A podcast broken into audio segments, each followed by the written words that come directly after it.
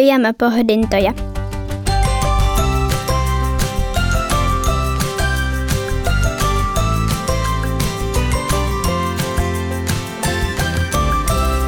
Donkkibody. Aamu oli väljännyt kirpeän viileänä. Sako ja Ruth kävelivät yhtä matkaa koulua kohti. Seuraavalla viikolla oli se Loukan pyjämäpäivä, ja lapset pohtivat, minkä asun he valitsisivat. Ruutia hieman arvelutti ajatus kouluun tulemisesta pyjämässä. Hän aikoi kuitenkin pukea vaaleanpunaisen pyjämänsä.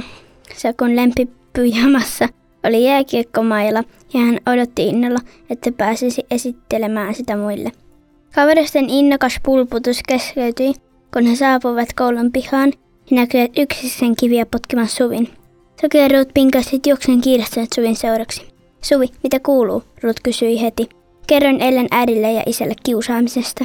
Suvi sanoi silmin nähden helpottuneena. Eivät he suuttuneetkaan.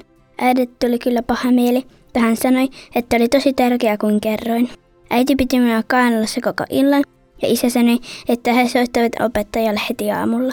Ruth kahmaasi Suvin roimaan halaukseen ja sanoi, sä olit tosi rohkea, kun kerroit sen vanhemmille. Kellojen soitua lapset valuivat oppitunnille. Opettaja oli jo luokassa ja otti heidät vastaan jokaista erikseen tervehtien. Kun kaikki olivat asettuneet paikoille, opettaja sanoi vakavana. Kuulkaas, eilen saimme kuulla dubettajien hienon esityksen koulukiusaamisesta, mutta se ei kuitenkaan tainnut ihan riittää. Ymmärrättehän, että kiusaaminen on ihan aina väärin. Ikävät sanat ja katseet sekä ulkopuolelle jättäminen voivat vaikuttaa vielä pitkänkin ajan päästä. Meistä jokainen on arvokas, eikä kenelläkään ole oikeutta kohdella toista huonosti. Meidän koulussamme jokaista tulee kohdella kunnioittavasti, ystävällisesti ja reilusti. Kaikkien kiusaamisen tulee loppua nyt. Oppilaat istuivat vakavina. Osa nyökkäili. Ruth huomasi, että Mira ja Nea olivat vaimaantuneen näköisiä.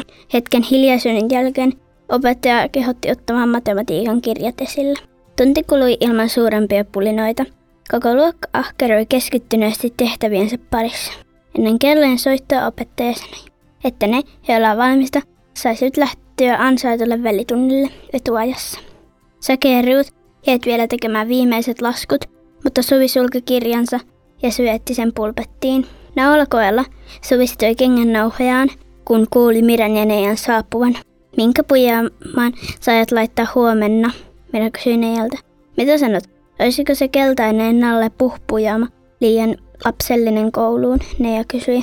Suvi ymmärsi, että Miran ja Neijan luulevan, että pyjäämä päällä olisi jo seuraavana päivänä, eikä vasta viikon päästä.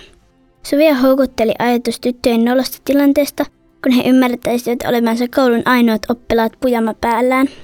Saisivatkin tuntea nahoissaan, miltä tuntuu tulla nolotuksi. Hetken mietittyään Suvi veti kuitenkin toimeen niin kuin ajatteli, että he oikein avasi arasti suunsa. Hei, tiedättehän, että pyjämäpäivä on vasta ensi viikon keskiviikkona, eikä vielä huomenna. Mira ja Nea kääntyivät Suvin päin ja katselivat häntä yllättyneenä. Niinko? Nea vastasi sitten hämmentyneenä. Pitää varmistaa asia opelta. Suvi veti nopeasti takin ylleen ja lähti pihalle. Hänen sydämensä pomppaili jännityksestä, mutta samalla häntä hymyilytti, että oli voinut toimia oikein.